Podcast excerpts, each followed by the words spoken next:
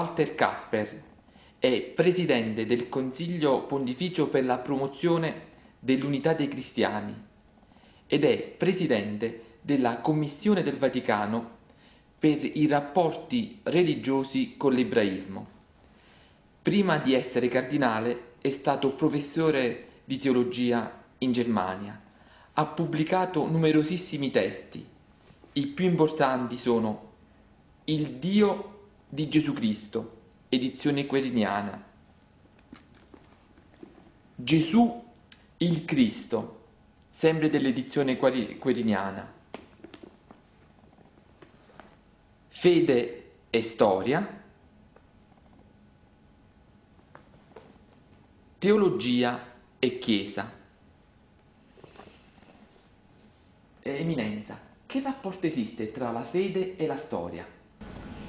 La fede è una cosa storica, perciò il Dio dell'Antico e del Nuovo Testamento si è rivelato nella storia e questa è una, una differenza uh, essenziale alle religioni di Asia che la fede è, è anche è trasmesso a noi anche nella storia tramite la tradizione, così la fede vive nel mondo, vive nella storia, ma ciò non vuol dire che tutto cambia nella storia, ma si deve mm, vedere l'origine e la trasmissione storica della fede. Quindi la fede non ha niente a che fare col mito, No, il mito è, è astorico e la fede è storica, questa è una differenza essenziale e anche una differenza, uh, differenza essenziale alle ideologie, per esempio, moderne che non hanno questo riferimento alla storia concreta. Nel considerare la storia vi sono dei nuclei essenziali che restano immutati e poi c'è l'evoluzione. Come si distinguono i nuclei essenziali dall'evoluzione? Una, il nucleo essenziale soltanto nella storia e nella coscienza di fede della comunità ecclesiale, ma non si può astrattamente fare questa dis, uh, distinzione. Questa distinzione si deve fare in questione del discernimento del magistero ecclesiale, ma normalmente si ha la fede soltanto tramite questa trasmissione storica. Quindi la fede presuppone un'evoluzione pure storica, della coscienza storica.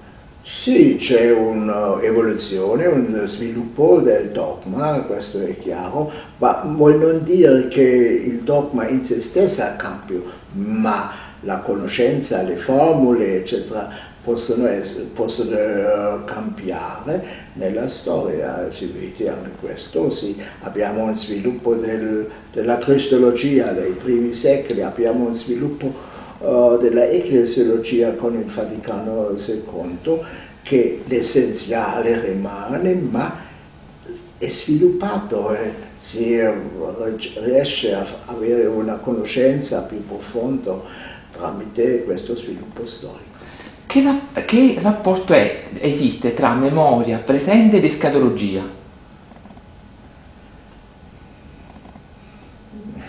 Sì, la memoria presente che abbiamo è, è allo stesso tempo una speranza escatologica, le due cose non si può separare. Noi abbiamo questa speranza uh, escatologica che è fondata nella storia e nella profezia del passato. Le due sono tre dimensioni che sono intrecciate, se il passato, la certo. rivoluzione storica, il presente dove si uh, vive la fede e la dimensione del futuro, la dimensione eh, esatologica. Nei sacramenti abbiamo queste due uh, tre dimensioni, sacramento e memoria del, del passato, del, della croce e della risurrezione di Cristo. Il sacramento fa presente questa storia nella celebrazione e poi è anche la celebrazione ha questa dimensione esatologica, è una anticipazione del regno di Dio. Unire tutte queste tre dimensioni c'è la relazione con un tu, che è il tu di Dio, che si rende presente in Gesù Cristo. È fondamentale questa relazione per un'autentica religiosità. Sì, questo è un punto essenziale della rivelazione biblica, della rivelazione del cristianesimo, che tu, Dio è un tu, è io un tu che parla a noi e che prende sul serio noi come persona. La fede è un, uh, un rapporto dialogale fra il fedele e Dio. Questo è molto essenziale, si vede anche da Gesù Cristo che uh, dice al suo padre Abba, un tu. E noi entriamo in questa relazionale, uh, in questa relazione di Gesù quando noi crediamo e diciamo anche noi Padre nostro. Ecco, quindi la mia storia, la mia individualità entra in relazione col Dio e con Gesù rivelato e storico, che sì. diventa attuale per me. Sì, è così, è, è per me personalmente, ma per me personalmente soltanto nella comunione, nella comunità dei fedeli. Non diciamo Padre mio, ma Padre nostro, siamo una comunione, una comunità eh, che entra insieme in questa, questo rapporto personale a Dio. Quindi c'è una persona che è anche parte di una comunità sì. e che la sua individualità con la sua storia la condivide con la comunità sì. e insieme alla comunità si rivolge a questo Dio e questo Gesù risorto. Sì, ecco, ecco.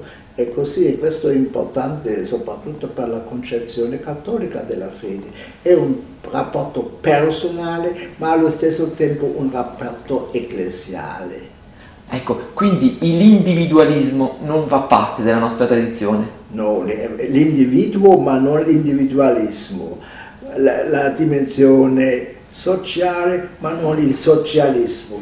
Individuo e la dimensione sociale sono, sono due parti della stessa realtà. Ah, perché il socialismo annulla l'individualità, tutto è in funzione della comunità sì. e della collettività, sì. il socialismo. Sì. Perciò la Chiesa non lo considera e lo considera un errore. La socialità e la comunione invece esalta la persona, che diventa un elemento fondante e fondamentale per tutta la comunità. È così, eh, la posizione cattolica soprattutto sono i due poli, eh, l'individualità, la personalità del unico dell'uomo che è un unico e allo stesso tempo ha questa dimensione sociale, non è un individualismo, non è un socialismo, è un rapporto dialogale. Ecco, l'autorità in questo rapporto che funzione ha? Sì, non c'è nessuna società senza autorità, non può esistere nella Chiesa, abbiamo l'autorità di Gesù e Gesù è rappresentato per, dal magistero dei vescovi, del papa, dei preti, e, ma l'autorità non è, non è, una cosa isolata, anche l'autorità è inserita nella comunità e ci sono molte istanze, l'autorità deve ascoltare il popolo, il popolo deve ascoltare l'autorità, questo è un rapporto uh, mutuo. Ah, ecco, quindi l'autorità è parte della comunità sì. ed è espressione di questa comunità. È espressione della comunità, ma d'altra parte è anche uh, al di sopra. Al di sopra. Sono due uh, elementi, sì, l'autorità deve ascoltare, ma pri a, prima a Dio, al Vangelo, ma anche deve ascoltare come il popolo percepisce questa fede. Eppure l'illuminismo ci ha educato a non considerare l'autorità. Eh, ha fatto un grosso errore. Eh, sì, eh, questo, ha fatto un'emancipazione dell'autorità, ma questo non funziona come si è visto, eh, l'autorità è essenziale, ma è un'autorità non assoluta della Chiesa, è un'autorità limitata, si può dire, anche del Vangelo, della uh, verità uh, rivelata. Quindi possiamo dire che l'autorità ha una funzione strumentale al contatto che la comunità deve avere con Dio e con Gesù attuale. Sì, è così.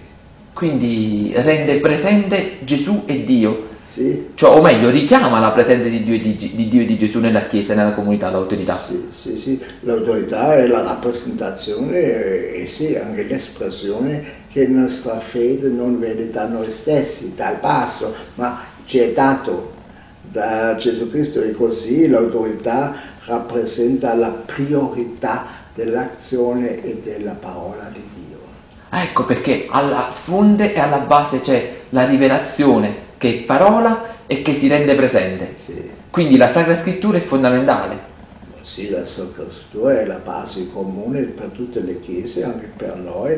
La, parola, la Sacra è la parola di Dio e questo è anche la base, il criterio per tutto l'insegnamento della Chiesa, ma la Sacra Scrittura non è come un libro isolato, ma la Sacra Scrittura nella tradizione e nella ricezione della Chiesa.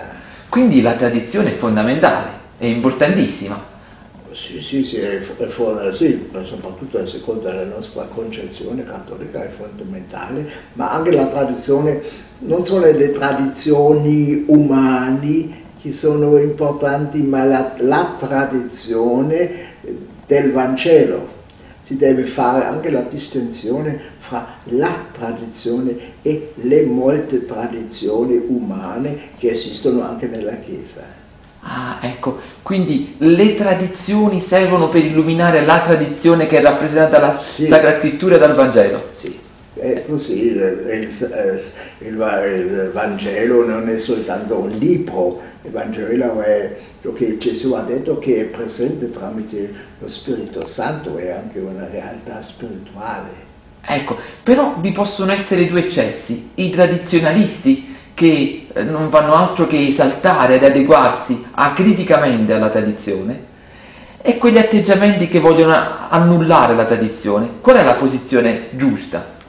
Ah, sì, I tradizionalisti hanno una concezione statica della tradizione, la tradizione va fino a Pio X o qualcosa così, noi abbiamo la tra- tradizione vivente, e sì, la po- po- posizione giusta e anche questo rapporto eh, mutuo fra l'origine, ma l'origine è soltanto presente nella tradizione, d'altra parte la tradizione deve sempre orientarsi all'origine, c'è un processo continuo. È straordinario questo processo perché è un processo che esalta anche la mia individualità la mia il presente, nel senso che la mia storia presente, con, la mia, con i miei problemi, il mio essere, i miei desideri, interagisce con la tradizione e quindi interagisce con la Sacra Scrittura. E la Sacra, Sacra Scrittura e tradizione si incarna nel presente. Capisco bene? È così, e questo eh, si dice la, la divina eh, lettura della eh, Sacra Scrittura, si legge la Bibbia e si sa che nella Bibbia non abbiamo soltanto un testo morto, ma quest- in- tramite questo testo Dio parla immediatamente a me. Parla al mio presente, ai miei problemi, Sì. ai miei desideri, ai miei, ai miei sogni. Sì, ma io non devo, eh, posso eh, assolutare le mie impressioni, le la mia lettura della Sacra Scrittura, deve allo stesso tempo ascoltare a ciò che Dio dice agli altri, a tutta la comunità. Ah, quindi perché io sono parte di questa comunità. sono parte della comunità, mai un cristiano mai è solo. È sempre mm, in questa comunità tra i credenti, tra i fedeli e perso, si deve sempre anche ascoltare ciò che Dio dice agli altri. Non posso assolutare la mia opinione, la mia convinzione. Ma la comunità è diversa da una semplice società, è qualcosa di spirituale e di profondo. Quando parliamo di ecclesia e quindi di comunità, che significato abbia- diamo a comunità? Eh sì, la comunità dei fedeli, la comunità dei battezzati, che è distinto dalla società, soprattutto distinto dalla società moderna, che spesso è secolarizzato, è la comunità di coloro che credono, che sono inseriti nel battesimo, che partecipano ai sacramenti, alla, alla Eucaristia. Questa comunità è il- lo spazio dove ci muoviamo nella fede. Cioè, per concludere l'aspetto della comunità, significa che nella società si hanno rapporti solo esteriori di comportamento, Nella comunità ecclesiale invece si hanno le interiorità che si incontrano, tutta la persona che si incontra, con la sua il cuore, con la sua intelligenza, col suo spirito, per cui io appartengo alla sua interiorità, la sua interiorità mi appartiene. Sì, sì, e così è il nucleo, il centro, il fulcro di questa comunità è sempre la celebrazione eucaristica, dove si incontra la comunità dei fedeli, dove si celebra questi misteri del, di Gesù Cristo, dove Gesù Cristo è presente. Nella, nella celebrazione eucaristica tutto viene insieme la comunità dei fedeli, l'autorità, il prete che celebra e Gesù Cristo che si fa presente tramite questi segni sacramentali. Perciò l'Eucaristia è il centro e il fulcro, fulcro della vita individuale del cristiano e della vita della Chiesa insieme. Quindi la liturgia è fondamentale, è vitale per l'individuo e per la comunità. È il fulcro, è il centro, è tutta la vita cristiana parte dell'Eucaristia e ha il suo termine, il suo uh, scopo nell'Eucaristia, tutto è attorno all'Eucaristia. Scusi Eminenza, volevamo un attimo eh, adesso analizzare gli aspetti dell'idealismo, del razionalismo, dell'illuminismo, che contributo hanno dato e che danni hanno fatto. Eh, prima si deve dire tutti questi movimenti, questi ismi, sono sempre eh, sbagliati perché uh, fanno una assolutazione di una realtà che è vero e che è valabile. E perciò noi siamo contro tutti questi ismi, individualismo, socialismo, razionalismo, noi siamo per la ragione ma non per il razionalismo. E perciò abbiamo anche, sì, possiamo uh, imparare di questi movimenti moderni perché hanno un po' uh, ci dato un uh, sguardo critico alla propria storia, si può distinguere ciò che viene da Gesù Cristo che abbiamo anche sbagliato nella uh, storia, hanno anche fatto un contributo alla exegesi moderno e anche abbiamo imparato una legittima autonomia delle realtà terrestri, soprattutto la distinzione fra Stato e Chiesa. Ci ha fondato nel Vangelo, date a Cesare che appartiene a Cesare e date a Dio che appartiene a Dio, ma nella storia non abbiamo fatto sempre questa distinzione chiara fra Chiesa e storia. Questa è la libertà religiosa che dobbiamo rispettare, le altre religioni, eccetera. Queste sono delle cose che abbiamo imparato da questi movimenti o per dire più chiaramente, non sono contributi che abbiamo preso da loro, sono questi um, aspetti abbiamo riscoperto nella, pro, nella nostra propria tradizione. Ecco. Questo è importante, non sono delle cose che abbiamo preso dall'esterno, ma abbiamo nella luce della modernità riscoperto degli elementi che appartengono alla nostra propria storia.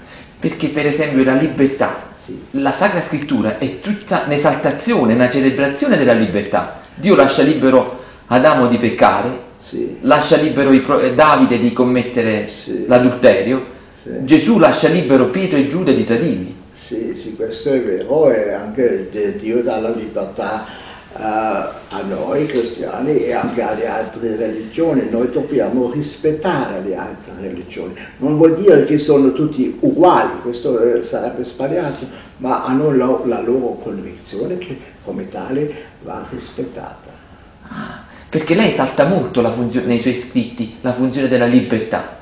Sì, sì, sì, ma questo forse è un contributo della epoca moderna, la, la, scoperta della libertà, ma è la scoperta che è già radicata nella Bibbia eh, e sì. nella nostra propria tradizione. E questo mi sembra molto importante per aggiornare il cristianesimo nel nostro tempo. Ecco, invece ci può dire un attimo i limiti dell'idealismo, i danni che l'idealismo ha fatto?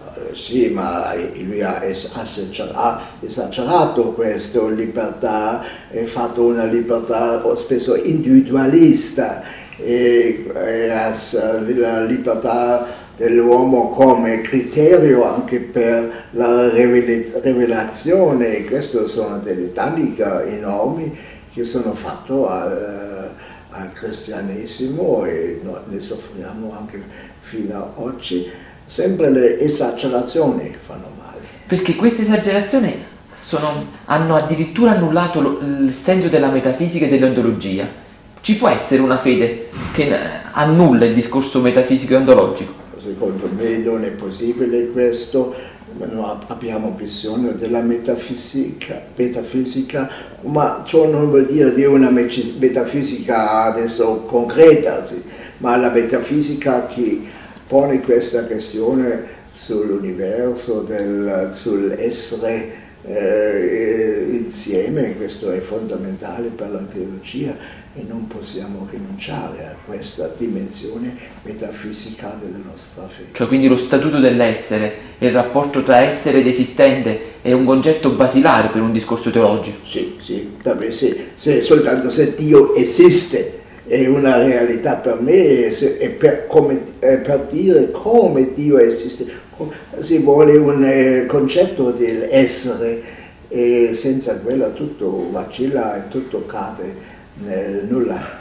Quindi la posizione kantiana eh, di prendere soltanto le forme e non le essenze è discutibilmente conciliabile, non è conciliabile con la tradizione, con la teologia. In questo senso il kantianismo non è riconciliabile con la teologia, questo è chiaro, perché secondo Kant si può riconoscere soltanto i fenomeni, ma non la, l'essere stesso, e questa è una limitazione che noi non accettiamo. E, per concludere, Eminenza, il discorso teologico come si può sviluppare, secondo quali presupposti adesso quindi si poteva sviluppare un discorso teologico? Lei ha scritto il libro Il metodo... Eh... Ah sì. sì, il discorso teologico parte sempre dalla convinzione della fede della comunità esistente. Non si costruisce la fede da sola, si parte dalla eh, la fede nella tradizione cristiana e poi si fa la prova di fides querens intellectum, di capire più profondamente questa fede che non è soltanto la mia fede, ma la fede della Chiesa, si può approfondire quella fede quando si fa il rapporto con la Sacra Scrittura, quando si studia tutta la tradizione, i padri, i grandi teologi come Tommaso d'Achino e si fa un, ragiona, un eh, ragionamento intellettuale, e filosofico sulla fede come hanno fatto tutti i grandi teologi, ma è una fides querens intellectum, si parte della fede che ci è data. Ah, ecco. Che ci è dato la fede, non è una cosa costruita ma una cosa data a noi e questa fede proviamo di comprendere più profondamente, ma questi risultati della nostra riflessione dobbiamo da, poi dare alla comunità, eh, dei, tutti i cristiani, anche loro, forse un teologo privato può sbagliare, ma si deve inserire tutte le sue, eh, ciò che ha pensato eh, nella comunicazione della comunità. Quindi la fede ha un'oggettività, non è funzionale all'io, ha un'oggettività che va rispettata. Sì, sì, sì, sì, sì senza quello sarebbe nulla, no, ha un'oggettività che è data nella eh, convenzione, nella tradizione e ha un'oggettività che della storia e tutto dobbiamo prendere sul serio. Ma la soggettività che interagisce con l'oggettività, quali sono? Perché eh, sì, ma questo è un axioma uh, della teologia scolastica che la realtà oggettiva abbiamo soltanto nella percezione soggettiva, cioè non abbiamo mai il fatto puro, il ecco. fatto sempre come percettivo da me e anche dagli altri e eh, perciò non è un'oggettività, dire, cruda, questo non esiste. Abbiamo la realtà che Dio ci dice soltanto nella fede, non, uh, non esiste indipendente della fede della Chiesa. E eh, quindi ehm, il, l'idealismo, il razionalismo eh, si limitano, limitano l'oggettività o il mistero dell'oggettività. Sì. Esiste tutto ciò che io so capire e posso capire, razionalismo. Sì. L'idealismo è tutto funzionale al soggetto, quindi mette tra parentesi l'oggettività, quasi addirittura non nulla. Questi sono limiti grossi. Poi sono grossi limiti, sì, limiti che non fanno soltanto danno, ma che eh, aboliscono la fede e distruggono la fede del tutto. La distruggono? Ah sì, sì. Quindi fanno un grande danno? Sì, sì. E, e i teologi che fino a questo momento in passato hanno avuto la tentazione di conciliare l'idealismo, il razionalismo con la fede, hanno fallito? Eh, riconciliare non è la parola giusta, si può imparare di ogni uh, sorta di filosofia, si può imparare anche dell'idealismo, no? ma non si può assolutizzare l'idealismo. Io ho imparato molto di questi filosofi, ma non, non possono essere l'ultima autorità per me, si può imparare, hanno sì, qualcosa da dire, ma si deve poi sì, avere il criterio della fede eh, della Chiesa. Per concludere possiamo dire che il criterio ultimo è l'amore, cioè l'amore che è alla base della teologia, l'amore che è alla base della preghiera, questa relazione di cui parlavamo prima. Sì, l'amore, eh, sì, l'amore è importante, io non posso conoscere soltanto ciò che amo, anche se non ho un amore per la fede, un amore per Gesù Cristo, per Dio, non posso veramente capire Gesù Cristo e non posso capire uh, la fede, anche non posso capire la Chiesa se non amo uh, la Chiesa, perciò l'amore è essenziale anche per la teologia.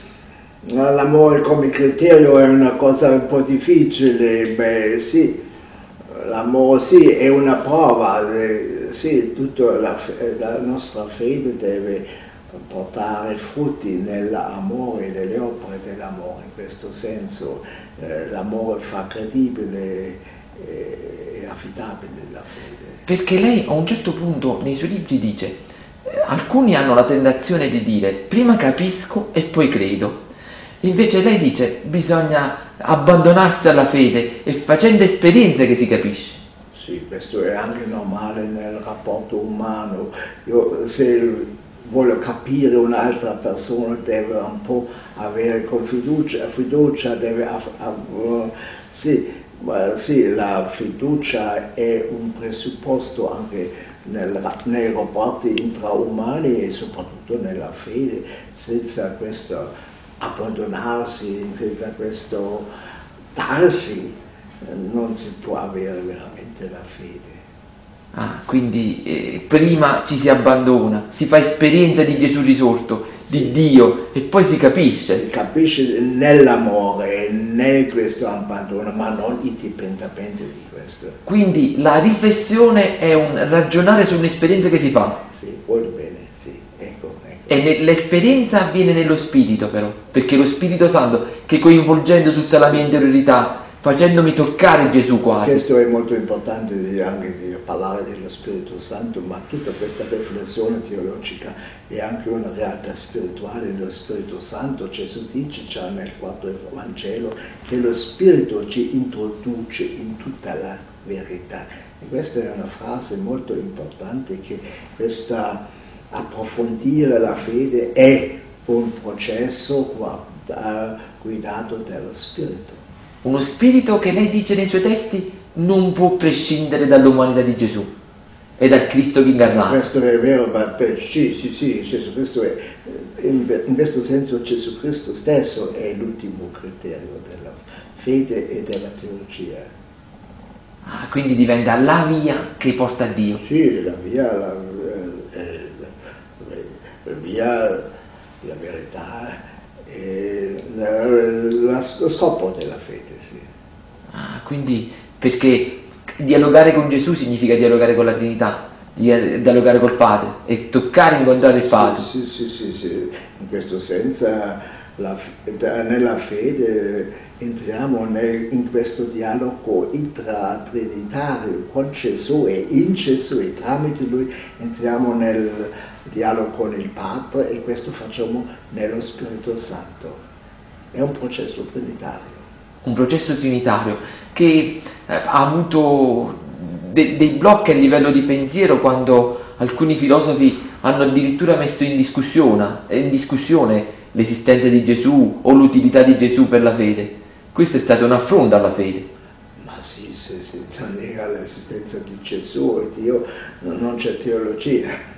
La teologia è abbandonata con, con l'esistenza di Dio e con l'esistenza di Gesù Cristo cade tutta la fede, sta e cade la fede. Quindi non si può avere un rapporto generico con Dio prescindendo da Gesù. Ma sì, sì, eh, sì, alcune religioni anche cercano di avere un rapporto, ma per noi cristiani non è possibile di uh, avere un rapporto uh, prescindendo di Gesù Cristo, questo non è possibile. Eh, per concludere, il Messia, Gesù è il Messia. Sì. Che significato ha il Messia? Che significa Messia? Messia vuol dire che Gesù è colui che ci ha promesso nell'Antico Testamento e anche sì, e, e, sì nell'Antico Testamento lui è dice plenitude dell'Antico Testamento ma lui è Messia come figlio di Dio perché in quanto Dio si stesso ha rivelato, se stesso ci ha dato in Gesù Cristo, Dio stesso è presente, Lui è la plenitudine della verità. E per capire il Gesù Messia è necessario capire la storia dell'Antico Testamento, quindi abbiamo bisogno sì, dell'Antico. Testamento e della storia dei patriarchi, sì, dei profeti. Sì, questo è il, un principio fondamentale per la teologia del, Nuovo Testamento, ma anche dei padri, si può sempre capire il Nuovo Testamento nella luce dell'Antico e l'Antico Testamento si può capire soltanto nella luce del Nuovo Testamento. Quindi quelle tendenze antiche e attuali di voler fare a meno, di mettere tra parentesi l'Antico Testamento, sono tendenze... No, no, questo è No, distrugge tutta la, la, fede cristiana, abbiamo questa tendenza già nell'antichità, nell'emarsione, abbiamo questa tendenza anche nella teologia liberale, non è possibile, perciò non possiamo distaccarsi anche del popolo ebreo, perché loro appartengono alla storia del cristianesimo, non si può definire il cristianesimo senza fare riferimento anche al popolo ebreo. Ma lei a questo proposito sta dando un contributo fondamentale. Penso nella storia della Chiesa il contributo più alto che è stato dato nel, nel dialogo con gli ebrei l'ha dato lei e lo sta dando lei, capisco bene, in questa funzione che lei ricopre. Perché lei sta portando tutta la comunità ecclesiale, la Chiesa, insieme al Papa, a riflettere sull'importanza della storia ebraica sì, del popolo ebraico. Questo è molto importante, è importante nel, nella Bibbia, ma anche la liturgia, non possiamo comprendere senza, senza questo contributo che abbiamo dell'Antico Testamento e del popolo ebraico. E abbiamo ai ebrei un rapporto unico che non abbiamo con nessuna altra religione. Ma ebrei e cristiani sono diversi, questo è chiaro. Certo. Ma non di meno questo rapporto è essenziale per il cristianesimo e eh, grazie a Dio l'abbiamo riscoperto uh, sin dal Vaticano II. Ah, quindi quelle tendenze eh, di, presenti in alcuni cattolici cristiani di non dare il giusto peso, la giusta importanza agli ebrei, sono tendenze limitate sono molto limitati, anche il Santo Padre ha detto questo qualche volta, anche il presente Papa, il Papa Giovanni Paolo II, ha sempre detto che sono i nostri fratelli maggiori. Che dobbiamo amare e rispettare e non esaltare. Dobbiamo rispettare, abbiamo differenze con loro, questo è chiaro, ma dobbiamo rispettare e avere dialogo uh, con loro. E quindi non si può unificare il giudaismo e il cristianesimo, ma possiamo vivere insieme come amici. Perché questo, ritornando al discorso iniziale, fa capire che il cristianesimo è storia. Sì. È storia che si rende attuale presente. Sì. Altrimenti eh, scadiamo nell'ideologia o nel mito. Ed è la negazione del cristianesimo, sia l'ideologia che il mito. Questo è vero, in questo senso il cristianesimo è storica, ma una storia nella quale entra questa realtà suprastorica che è Dio. Ah, ecco. Questo è importante, non è soltanto storia, ma Dio si rivela nella e tramite la storia. Ma perciò, perché Dio si, si rivela nella storia, c'è una realtà anche trastorica nel cristianesimo. Il cristianesimo ha sempre due aspetti, l'aspetto umano, si può anche dire storico, e l'aspetto divino, e le due sono insieme, soprattutto in Gesù Cristo, vero Dio e vero uomo. Questo è il massimo, nel senso che io, incontrando il finito, vedo la rivelazione dell'infinito. Sì, questo è, sì, questo è il mistero del cristianesimo, che l'infinito, che Dio è presente nel finito, sia fatto uomo, e questo è il messaggio centrale di Natale. Mentre lei eh, nei suoi libri alcune volte dice che l'idealismo nasce dalla tentazione di voler cercare l'infinito dentro di sé, facendo a meno dell'infinito che oggettivo che è Dio.